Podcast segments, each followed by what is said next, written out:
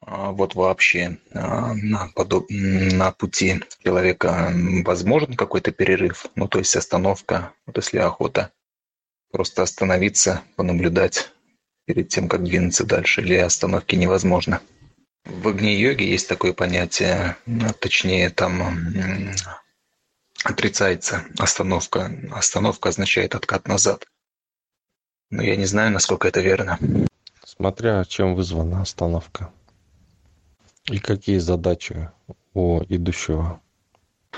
Ну, это вот то, о чем мы э, вечером разговаривали. А, вот, допустим, сути, которые вышли в своем развитии на сверхчеловеческий уровень, и то есть они уже могли бы перешагнуть а, в какие-то другие миры, а, которые соответствуют уже их уровню развития.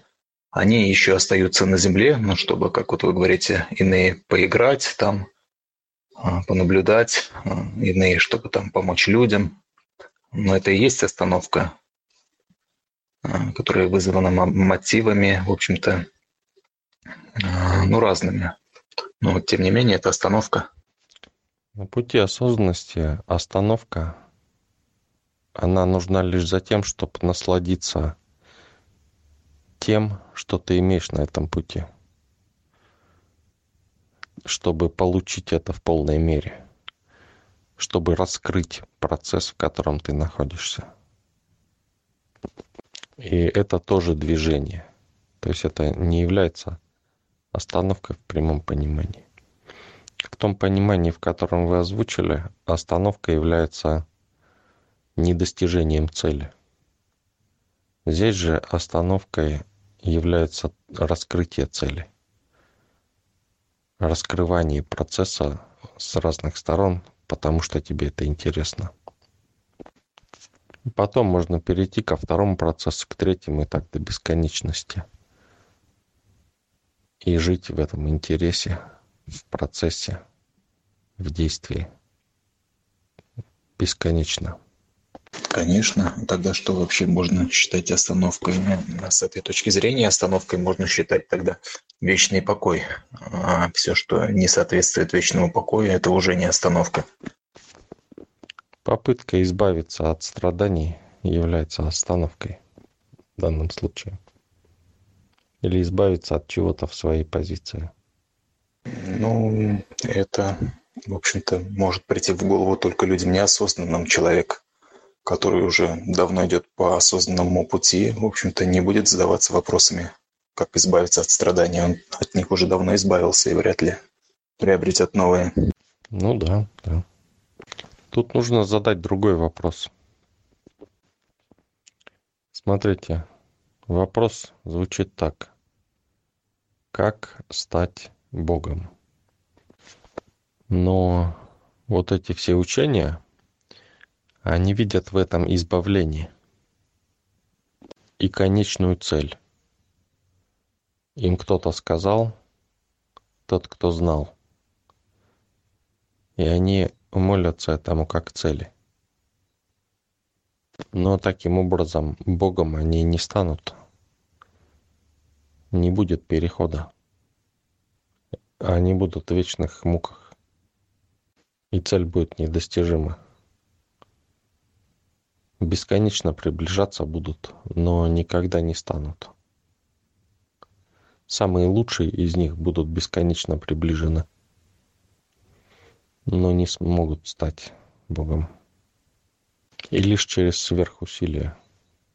А почему, как вы думаете? потому что Бог тоже развивается и не стоит на месте, когда они достигнут точки, каким Бог был раньше, Бог уже тоже переходит на новый уровень. Бог творит, да? Варик, а вы что думаете? Немного занят. Нельзя стать Богом, идя к чему-то. Богом можно стать, просто став Богом. Ну да, в историческом понятии Бог творит внутри себя миры. Вот наша Вселенная создана Богом внутри себя. все, что происходит в нашей Вселенной, это происходит внутри Бога. И также каждый может стать Богом, творя миры внутри себя самого. Внутри себя самого можно создавать целые Вселенные и наделять их жизнью. Ну, это вы берете уже как бы такой уровень, да? Возьмите, то есть Богом, вот чтобы стать Богом, да, надо быть Богом. Вот таким Богом, как вы говорите, да? Потому что человек может быть Богом любым. Но надо стать сначала, прям сразу вы прям сейчас можете стать. Тем, которым вы можете стать. Например, Богом своего тела, да? Понимаете? Богом какого-то процесса, который вы можете хорошо делать. Понимаете? И тогда вы будете наращивать божественные качества в себе. Да, в общем-то, ход мысли интересный, чтобы стать э, богом э, хотя бы своего тела. Для этого нужно владеть процессами, которые происходят в теле э, в совершенстве. Я вот встречал практику от бессмертных, когда они могли ощутить каждую из триллионов клеточек, как по отдельности, так и в совокупности. А, практика сложная, естественно, у меня ничего не получилось. Но, видимо, у них получается же. Это вот действительно уже качество Бога для своего тела, когда они владеют телом такой степени, что, в общем-то, оно уже не стареет. Да, это божественное качество.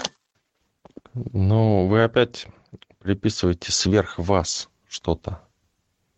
А вы посмотрите на то, что уже есть в вас, Богом чего вы уже являетесь. И рассматривайте эти моменты и используйте их. Это есть выбор. Когда вы начнете использовать свои божественные качества, вы неизбежно станете Богом сверх этого. То, что все подразумевают но стремясь к чему-то, да, сверх этого, никогда не, невозможно стать. Потому что человек, когда стремится, он будет всегда стремиться, всегда есть что-то большее. Но став этим, на том уровне, на котором он может стать этим, понимаете, он становится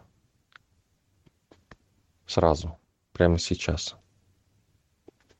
Ну, концепция очень интересная, да. Над ней стоит поразмыслить, подумать и э, решить, какие же качества во мне уже есть божественные. Хороший вопрос, да. Но вот любое качество, которое бы я не взял, которое есть во мне, э, которое я вот представляю, что им обладаю этим качеством – оно же имеет неограниченный потенциал развития. То есть, опять же таки, а, есть куда стремиться. Станете ли вы Богом, идя к Богу? Я даже не знаю. Это какое-то новое мироощущение, что ли. Ну а что толку с того, что если вот я заявлю, решу сам для себя, да, внутри себя, что я никуда не иду, я уже Бог, допустим. Ну и что это поменяет? Когда вы идете к Богу, то это не принятие, не принятие в себе этих качеств. И попытка отсоединиться и перестать существовать. Но ведь не все же идут к Богу. Я, например, даже не представлял свой путь, что я иду там куда-то к какому-то Богу. Я представляю свой путь как путь бесконечного развития, бесконечного познания и бесконечного осознания. Но ведь и наш Бог, вот Верховный Бог, да, Творец Вселенной, Он ведь тоже, кроме того, что является нашим Богом, Он ведь бесконечно развивается – а, бесконечно продвигается в степени осознания. И я так думаю, что он же не статичен. Да, совершенно верно. Именно поэтому мы, развиваясь в осознании, является, являемся его проводниками. Но когда мы решаем повернуться к нему, то мы становимся против него. Когда мы смотрим на свет, мы олицетворяем тьму. Когда мы смотрим на свет, мы олицетворяем тьму. Из-за этого и страдания. Хотя сами должны являться светом и быть его усилителями и проводниками. Ну, здесь уже очень тонкая философия. Это, да, требует осмысления. Дело в том, что это не философия. Это то, как надо жить, в общем-то, чтобы быть проводником силы. Тогда осознанность включается сама собой. Не требует усилий каких-то. Все само собой начинает получаться, происходить просто. Тебе не надо никого просить там ни о чем. Просто все происходит. Это очень легко почувствовать. Происходит наполнение. Вот я проснулся, одна мысль, и я наполнен